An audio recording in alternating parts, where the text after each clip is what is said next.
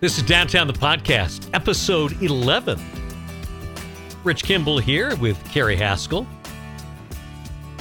I even make note last week that we were in double digits in podcasts. It's crazy. Where does the time go, Carrie?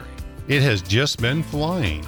We have a lot of fun putting these together every week, uh, all part of our downtown show that airs weekday afternoons, 4 to 6 Eastern Time, WZON in Bangor, WKIT HD3. You can also download the WZON app to hear the daily show or get streaming audio at uh, WZON.com, zoneradio.com. What is it again?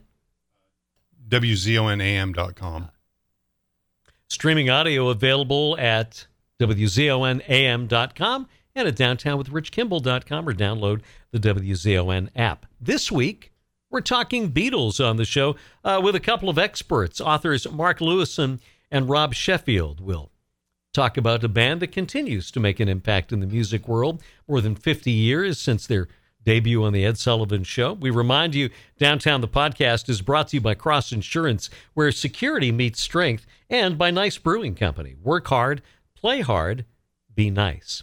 Our first guest on the podcast this week is author Mark Lewisohn, who has written an incredibly comprehensive look at just the first few years of the Beatles' existence. It's called Tune In the Beatles All These Years. We had a chance to join Mark or have Mark join us from London to talk about his incredible research into the Beatles. My goodness, uh, the first volume of your, your trilogy, uh, All These Years, Volume 1, Tune In, was so incredible, so thoroughly researched, and now uh, an extended special edition. Uh, what kind of details might we look for as uh, we read even more from the early years of the Beatles?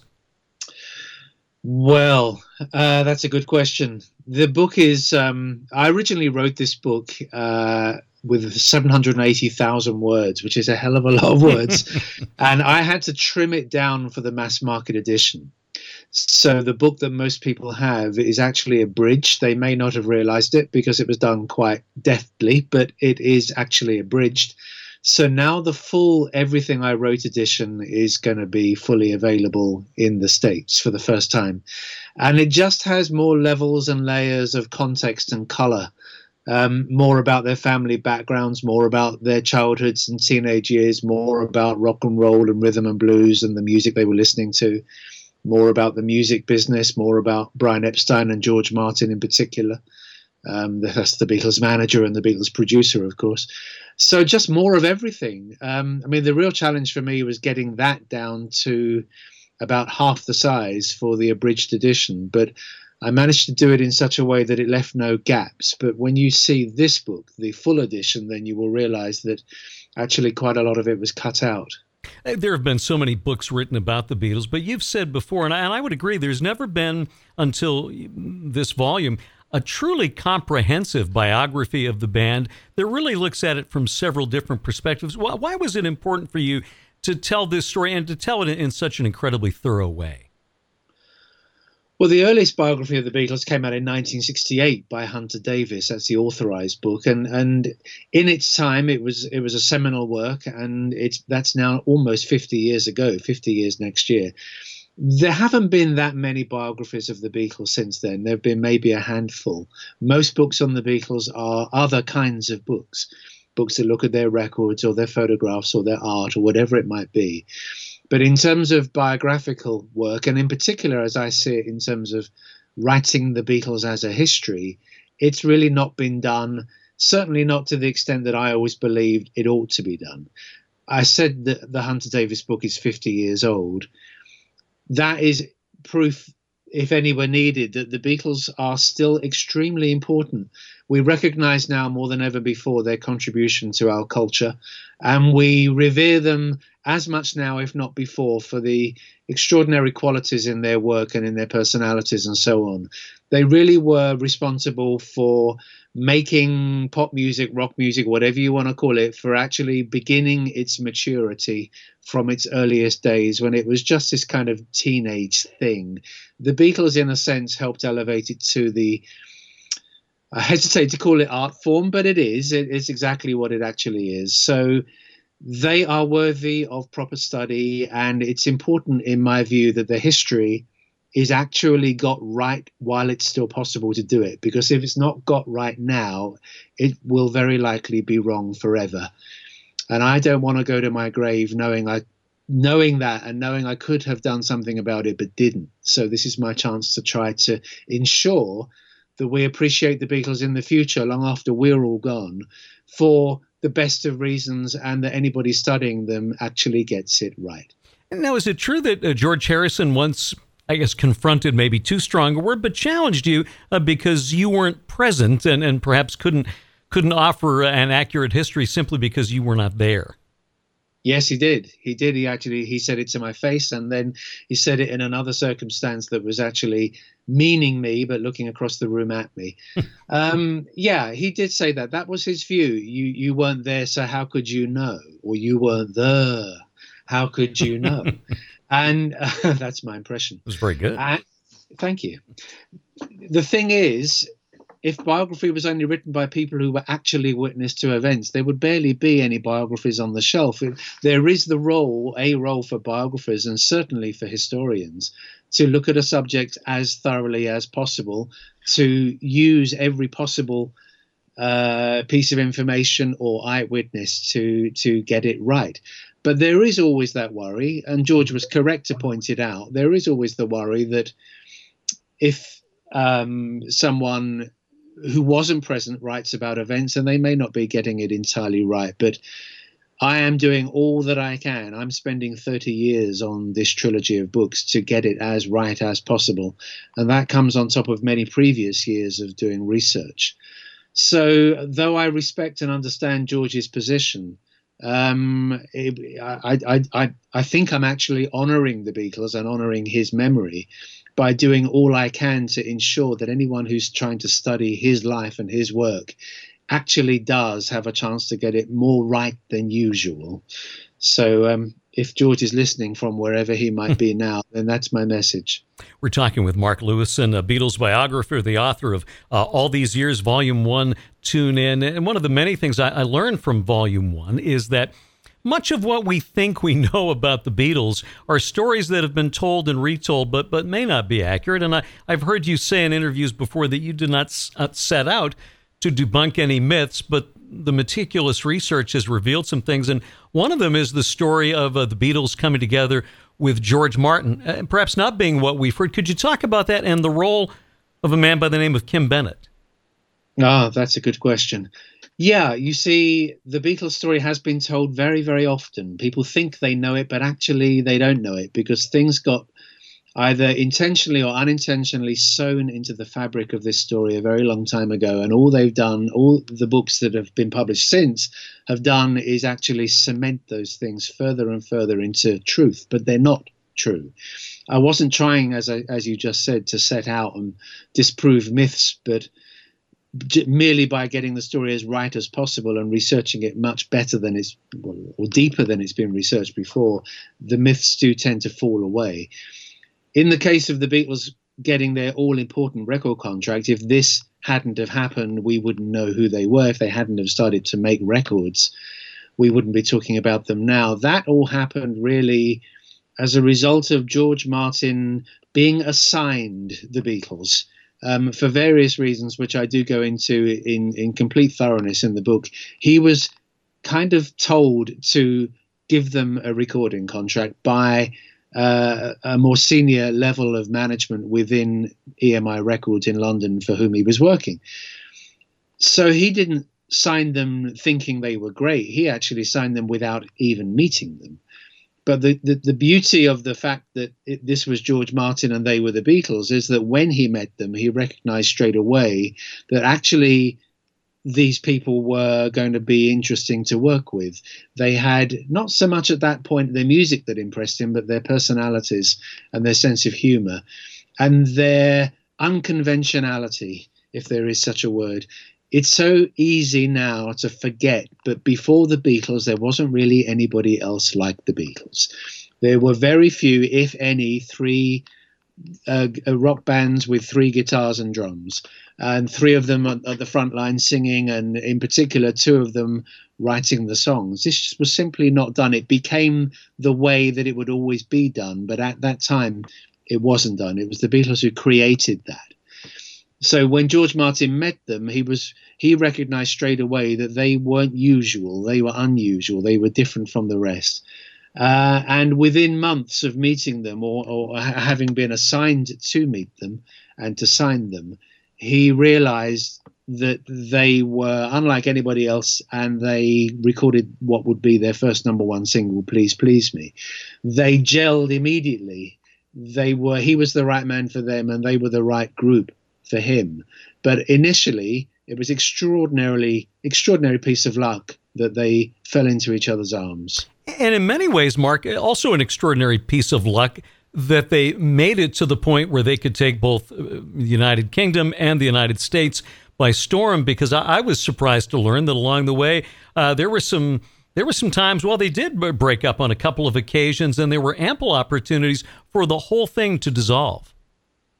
There were. I mean, the Beatles always had this thing about something will turn up, but there were moments along the way when it really didn't look like they would have any kind of breakthrough. Um, and also the Beatles themselves, the restlessness that they always had within their within their artistry, if you like, which is one of the things that propelled the extraordinarily fast progression of their musical sound once they were making records. That restlessness was always there. So they were never going to do anything for any one time. People say, when did the Beatles begin to break up? And my kind of, it sounds like a kind of smart ass answer, but m- my answer is really that they began to break up the moment they got together because those guys were never going to do any one thing forever because it was within their DNA that they always wanted to move on and keep trying something else. And eventually that would encourage them to be doing different things entirely. Now, I realize I didn't answer the previous bit of your question about a man called Kim Bennett. So I will just quickly go yes. back and add the fact that Kim Bennett was a man in London about whom no one really, apart from readers of this book, will will have any idea of who he was. Uh, he has now died, but I had the privilege of interviewing him about mm, about 12 years ago now for this book. And he was the one man in London who believed in the Beatles um, when nobody else was. He was their first believer. Actually, he was just one of those doggy personalities who worked in the music publishing business. Um, and it was through his perseverance that A, the Beatles got their contract with George Martin, and B, that their first record, Love Me Do, got into the charts and stayed there because he was the one who kind of made sure that it got some radio airplay and things like that. He went to extraordinary lengths. The Beatles never met him. I don't think, unless they've read this book, I don't think they've even heard of him. Um, and nor is anybody else who thinks they know the Beatles until they read this book, because without Kim Bennett, as so often happens, he was the cog in the chain. And if you remove him from the chain, then the whole thing falls apart. You've said in the past that Volume One is very much a Liverpool story. Uh, how much impact did that upbringing in post-war Liverpool have? Uh, obviously on on the guys as individuals, but on the band and its its approach to music. Uh, it was very significant. Um, they grew. They the Beatles were all war babies, and and war in Liverpool was was. Um, was was devastating because it was a target for the Luftwaffe bombers from Germany. Uh, they they tried actually to obliterate Liverpool off the map. It was one of the most important ports and docks in the British Empire, and it was uh, a major target for them. And so, although the four Beatles, as war babies, lived to see peace, the city as a whole, the one that they grew up in, was devastated. It was it was like a, a well, it was a war zone. Um, and they grew up in amid rationing and bomb sites everywhere and uh, a, a lot of poverty. The Beatles themselves were not particularly from poor families, but um, no one there had much money. And it shaped the, the, the, the character of the people in that city. Um, but it, it, didn't quench it. And in fact, it made them very resilient. Uh, and Liverpool has always been a musical city. It is to this day, principally because of its strong Irish heritage. And the Beatles themselves, uh, three of them of, of the four, have Irish backgrounds. And they grew up in a musical city, and it happened to be, once the late 50s rolled around, the only place in the world, and I mean the world, even including America, that had a real thriving rock and roll scene with live groups playing every night in different halls and different ballrooms and so on. It's sufficient eventually for the place to have its own music paper called Merseybeat. No one else was paying any attention to what was going on there, but within Liverpool there was a lot of competition. And the Beatles had competition, but very quickly rose to the top. Um, as soon as they had their first trip to Hamburg in Germany and came back to Liverpool, they were the best. Um, and they reached the top in Liverpool pretty quickly after that, but then hit the ceiling and couldn't really go anywhere else until they got Brian Epstein as their manager. And he was the one who got them out of Liverpool and into London and then into the whole of the UK and then eventually, of course, the world. Well, Volume One gets us through 1962. I, I, know the research has been going on for for years and years into the rest of the story. Uh, mm. Do you have a target date for Volume Two? I've got a target date. I mean, I, I people often ask me when the next book is coming out, and and I always say, which is true, that I'm aiming for 2020. Um, however, I'm not sure that I'm going to hit it. It's still my aim, but it's it's looming large now, being that we're coming close to 2018. Uh, I, I, have a feeling I'm not going to get it out in 2020, but I'm not dragging my heels on this because after volume two, I've then got volume three to write. Um, and I, I think it's looking likely that by the time this project is completely done, I will have spent the best part of 30 years on it and it is all I do. I, I, have nothing else to do. It is my job, and I'm privileged to be the one who is spending pretty much a life writing about the Beatles. Um, but um, I'd like to get it finished and get it out, so no one should think I'm just dragging my heels. But it is a massive task. It really is an absolutely massive task, and I'm still pretty much functioning alone. And I do all my own research and all my own writing. Uh, and it's a multifaceted book because in essence, the three books together are like a very comprehensive history of the 1960s, and not just in Liverpool, not just in London or even Britain, but America too, and indeed the rest of the world. So it's a it's a complex book to write, but um, I'm not complaining about hmm. that. but it is taking time. It's Mark Lewisohn here on Downtown the podcast. When we come back, Rolling Stone music journalist and critic Rob Sheffield discusses his book Dreaming the Beatles. First, this word from Cross Insurance. Since its founding in 1954, Cross Insurance has grown from a small family owned agency that started in Bangor, Maine, into one of the largest super regional insurance agencies in New England. With a network of offices throughout New England, Cross Insurance works with top carriers to provide maximum value to you, your family, and your business. We are proud to be the official insurance broker of the New England Patriots and would welcome the chance to provide security for your team. For more information, visit crossinsurance.com. Cross Insurance, where security meets strength. Five years ago, a couple of friends teamed up to create balanced beers that pay respect to the rich German tradition of brewing, layered with the nuance and eccentricity of modern brewing, and Gneiss Brewing Company was born. Based in Limerick, Maine, right in the foothills of the White Mountains, Dustin and Tim combine their love of beer, science, and their German heritage for truly unique brews.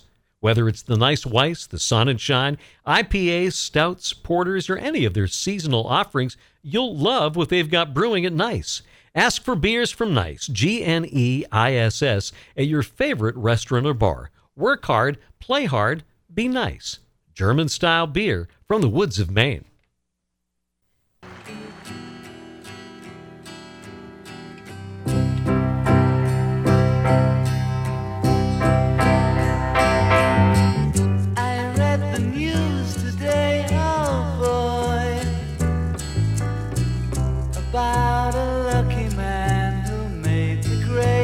We continue with more Beatles talk here on Downtown the Podcast.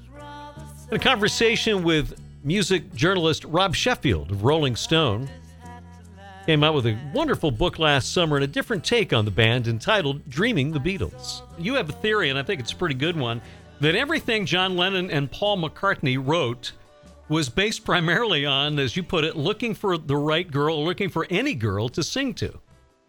Yeah, it's funny that they met when they were, you know, 15, 16 year old boys, very young. They're the only songwriters in their town. They've been through this really private heartbreak they have in common.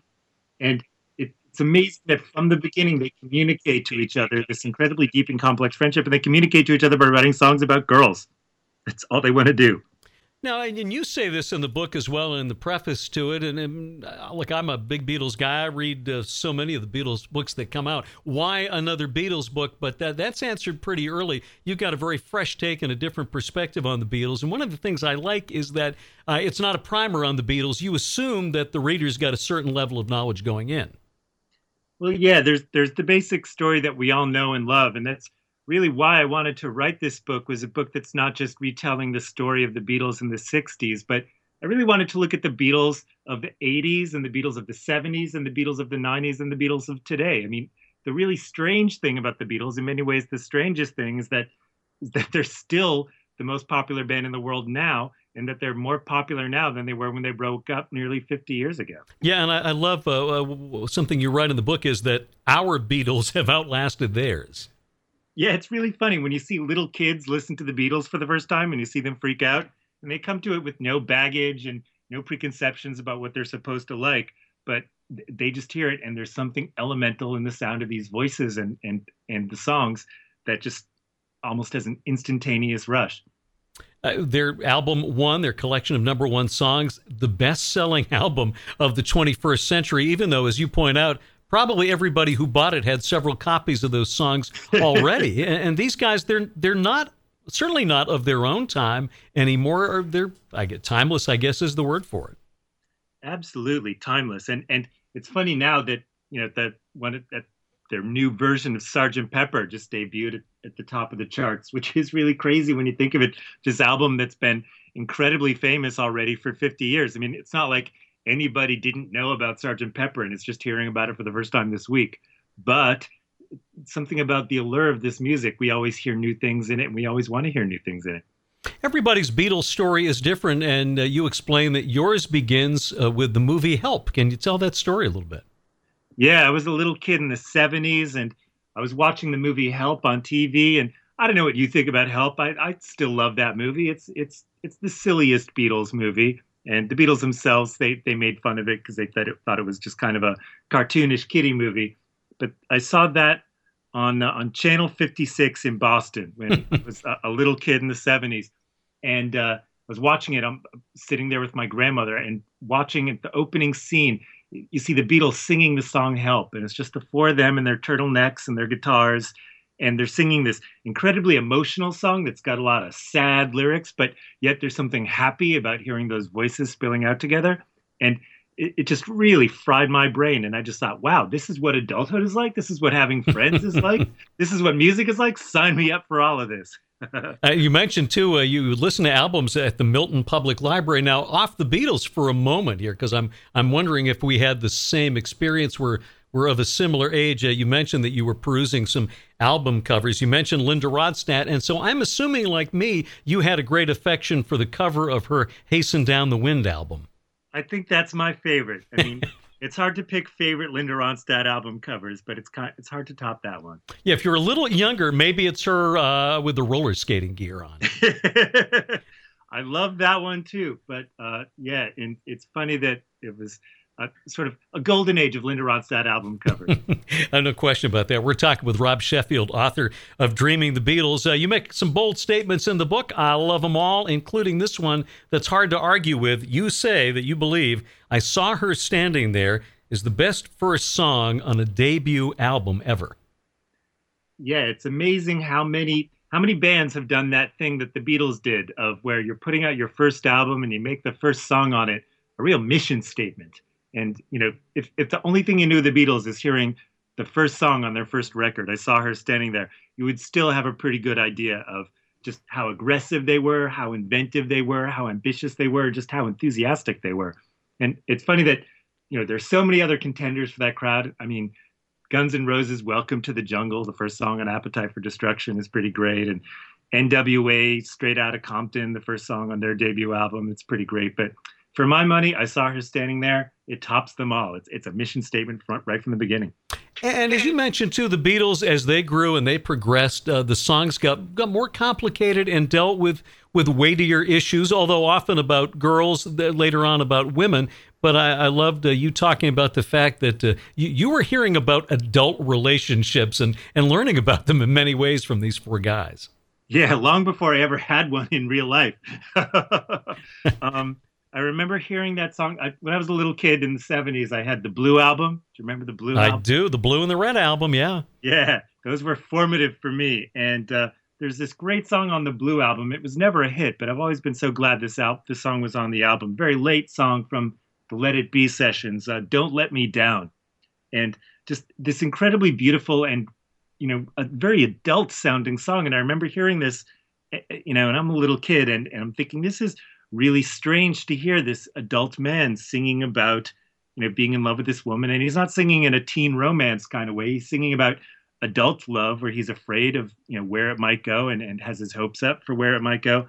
And just that beautiful kind of sentiment that it's not a sad song but it's a serious song and it songs like that really changed the way i thought about the world With the re release of Sgt. Pepper and all the recognition of that, uh, talk uh, comes back again about being the greatest album of all time. And that's certainly a very subjective thing. Revolver gets a lot of mention, Rubber Soul. For you, if, if I'm, I think I'm correct on this, you believe that Revolver's the better album, but you like Rubber Soul better.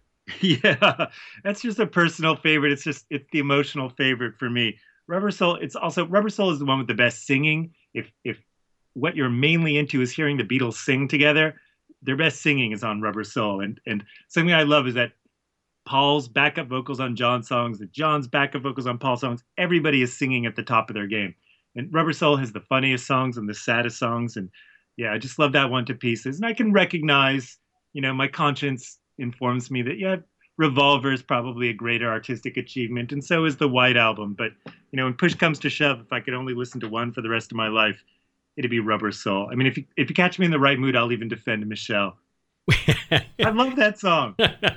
Well, and Rubber Soul maybe is uh, contains songs about the most complicated women you'll hear about in Beatles songs.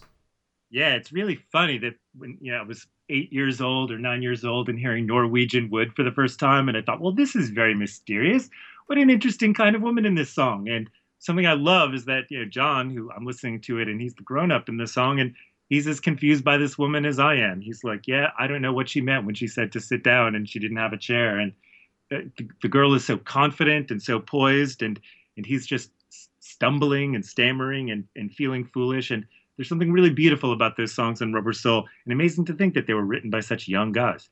We're talking with Rob Sheffield. His book is entitled Dreaming the Beatles. And, and I love the, the latter chapters of the book when you talk about the guys individually. And Ringo, Ringo comes across as, uh, I guess, what in sports we would call the glue guy. Uh, he's the one who can uh, he can keep everybody together. He can handle the big personalities, and everybody else in the band loves him. Absolutely, and and you know, you think about people say, you know, Ringo was a good drummer or he wasn't good enough to be in the Beatles. I think he was a great drummer, but even more than that, he was somebody who, like you said, was the glue guy for the others. And and you know, they loved being around him and they knew that as long as Ringo was playing drums, things were going to turn out well. So just the impact he had on the rest of them. There's a great moment I love.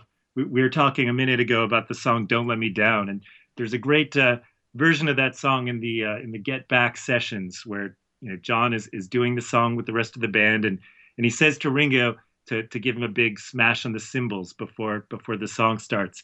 And he says you know, give me a big ksh on the cymbal. Give me the courage to come screaming in. I just love that that's that really kind of sums up you know John was able to sing such a raw and open and honest song because he knew that Ringo would be there giving him the courage to come screaming in Uh, George comes across, as he always does, as a very interesting, a very conflicted guy. Uh, George is your wife's favorite Beatle, is that right? yeah she is madly in love with George And, and you say that, and I, you're right here. He wrote great songs about hating being a Beatle. it's really strange when you think of uh, how fast George soured on being a Beatle, and that you know it's only like 1966. He hasn't been a Beatle very long, but he's already he said, "I'm putting my foot down. I'm never touring again. This is done." And the other Beatles were at least open to the idea. George was the one who insisted that they just never tour again. And when you think of the songs that he wrote about being a Beatle, like Blue Jay Way, which is a song I love on uh, on the Magical Mystery Tour record, and it's really funny that this is a song by a guy who's really sick of being a Beatle, and he's like, "Please, I've been here too long. Let me out of here." and uh, there's something really beautiful about that. And, yet, late in his solo career, he was certainly not above uh, using that Beatle notoriety. Yeah, he, you know, like the other four Beatles, they all had moments in their post Beatle life where where they felt, okay, we're adults now, we're in, we're in control of our lives, we're we're independent. We really wish the world would move on and let us move on with our lives. And and for some reason, that they were still drawn back to this adolescent friendship that they had and that the rest of the world was still drawn to that friendship was something that for all of them at different moments was just very perplexing. I mean, you think, I mean, you know, for you or me to think about the people that, you know, you're friends with when you're 16 or 17 and then think about being chained to those people for life is really kind of a scary idea. So is the world divided into people who are either Pauls or Johns? I think so. I mean, most of us are a little of both, but it's funny that in any kind of friendship, there's the one who's responsible and takes care of things and makes the restaurant reservation and makes sure that the car is filled with gas and you know takes care of business and, and then there's the other one who's more impulsive and more spontaneous and and just more freewheeling and and it, you know for it's it's funny that in any relationship you kind of automatically know whether you're the John or you're the Paul. Well, and I and I love you talk about uh, late in their career uh, when John and Yoko went out and recorded Two Virgins after they've they've dumped on Paul, but they need somebody to write the, the foreword for the album, and, and they they go to Paul. And then when John's off on his last weekend, who does Yoko dispatch to bring him back? But Paul, he's the guy who was always there for everybody, and yet, as you point out, he's the only Beatle that people seem to hate. Yeah, it's really funny to me uh, over the course of the years of being a Beatle fan that you know people for better or worse, people will argue about Ringo and people argue about George and people argue about John, but for the most part, people are really kind of settled in those Beatles as they're in their roles. And Paul is the one that people just differ really wildly about. Some people just love Paul, some people just hate Paul, which sounds crazy to me. But it's funny that for me, as a you know, I'm got to be honest, I'm a pro Paul partisan. I am I'm strongly pro Paul, and it's funny for me in talking about the Beatles how much Paul is really the one that people violently disagree about. Yeah, and you talk about uh, uh, seeing him in concert, and I had a similar experience seeing him at Fenway a few years back. And the thought was three hours in, why is this guy working so hard? yeah, exactly. He could phone it in, and he just doesn't. I mean, I, boy, I'm still sad I missed that Fenway show. That's a that's a sore spot with me, my friend. That's that still agonizes me. I was really sorry to miss that one. I saw him last summer, and yeah, he plays for three hours. He does 40 songs or something like that. He ends by doing side two of Abbey Road all the way through. And you just think, you know, he could phone it in, but, you know, he's 75 he's still full of energy, full of enthusiasm because he just loves doing this and, and he just he's so passionate about this music and it's really contagious and it's really fun to see its impact on an audience, an audience with all different generations and all different age groups and all different cultures and all different personality types, just everybody coming together for Paul. And you talk about your your love for Rubber Soul. I love that album. I, I still think Revolver is the best, and yet I've got a real soft place in my heart for Abbey Road, and maybe it's because of the circumstances around it that they they decided to give it one last try to be the band they used to be. Yeah, there's something really beautiful about that. That you know that of course you know for, for those of us who grew up in, in the 70s and 80s, we kind of had the narrative in our head that that there's Abbey Road and then there's Let It Be as the last album. But it's really moving to think of how you know they recorded Let It Be. The sessions were a disaster. Everybody was at each other's throats. And with Abbey Road, that's they said, let's not go out like that. Let's go out with a great album that's worthy of of our shared history. And it's really beautiful that they were able to rally that old team spirit for that. And you open the book in your prelude with a wonderful story, I think, that sets a great tone. Uh, can you can you tell the story of that rooftop concert and, and Paul McCartney's comment to Mo Starr?